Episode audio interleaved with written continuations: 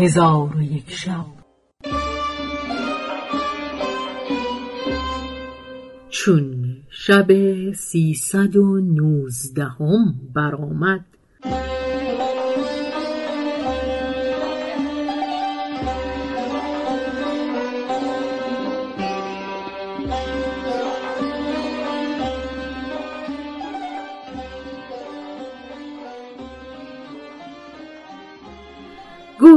ای ملک جوانبخت ملک زمرد از ایوان برخواسته به قصر اندر آمد و از این کاری که ترتیب داده فرحناک بود و با خود می گفت که اگر خدای تعالی بخواهد به سبب این تدبیر به خواجه خود علی ابن مجددین خواهم رسید.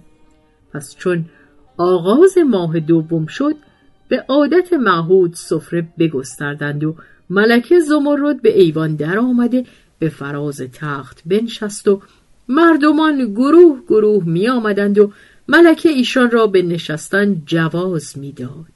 ناگاه ملکه را چشم به برسوم نصرانی که پرده از علی ابن مجددین خاجه او خریده بود بیافتاده او را شناخت و گفت این نخستین فرج است.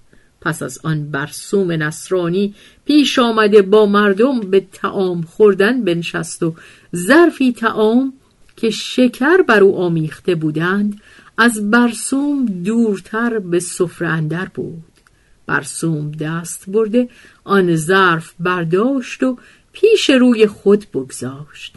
مردی که در پهلوی او بود به او گفت چون است که از ظرف پیش روی خود تعام نمی‌خوری و چرا شرم نکرده دست به ظرف دور از خود همی بری؟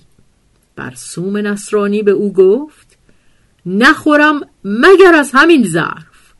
آن مرد گفت بخور خدای تعالی به تو گوارا نکند. پس برسوم نصرانی با او مخالفت کرده لغمه ای از آن ظرف برداشت ملک زمرد به سوی برسوم نظاره می کرد.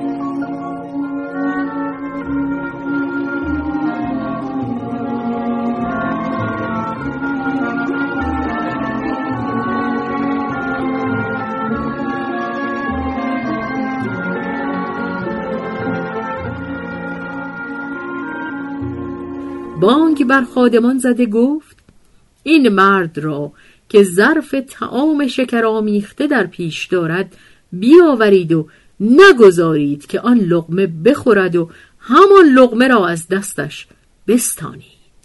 پس چهار تن از سپاهیان به برسوم گرد آمده او را بکشیدند و لغمه از دستش گرفته بیانداختند و در پیش تخت ملک زمردش بداشتند. مردم دست از تعام خوردن باز داشتند و با یکدیگر می‌گفتند که این مرد ستمکار و گناهکار است از آنکه ظرف تعام از پیش یاران خود بگرفت. دیگری می‌گفت صبر کنید تا ببینیم انجام کارش به کجا خواهد رسید.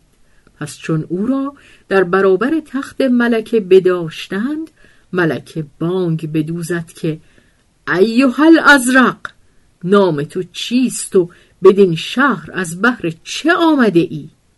آن پلیدک نام خود پوشیده داشت و گفت ای ملک نام من علی و شغل من هیاکت یا بافندگی است و بدین شهر از برای کاسبی آمده ام ملک زمرد گفت تخت رمل از برای من بیاورید و قلمی مسین حاضر کنید. در حال آنچه ملکه خواسته بود حاضر آوردند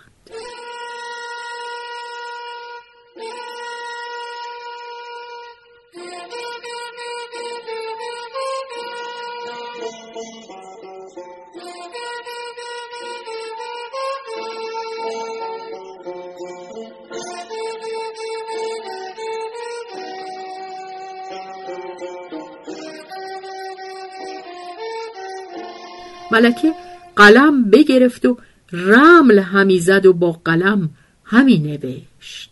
آنگاه ملکه سر برداشته ساعتی چشم به هر سو دوخت و به او گفت ای پلیدک چرا با پادشاهان دروغ گفتی؟ تو نصرانی هستی و نام تو برسوم است. که از بحر تفتیش کسی آمده ای سخن به راستی بگو وگرنه به خدا سوگند که همین ساعت تو را بکشم. نصرانی زبان در دهان بگردانید حاضران با خود گفتند که ملک رمل نیز می‌داند. پاک است آن خدایی که همه چیز به او عطا فرموده. پس از آن ملکه بانگ به نصرانی زد و گفت سخن به راستی بگو وگرنه هلاک خواهی شد. نصرانی گفت العف یا ملک الزمان تو در حکم راستگو هستی من روسیاه نصرانیم. چون قصه به دینجا رسید بامداد شد و شهرزاد لب از داستان فرو بست.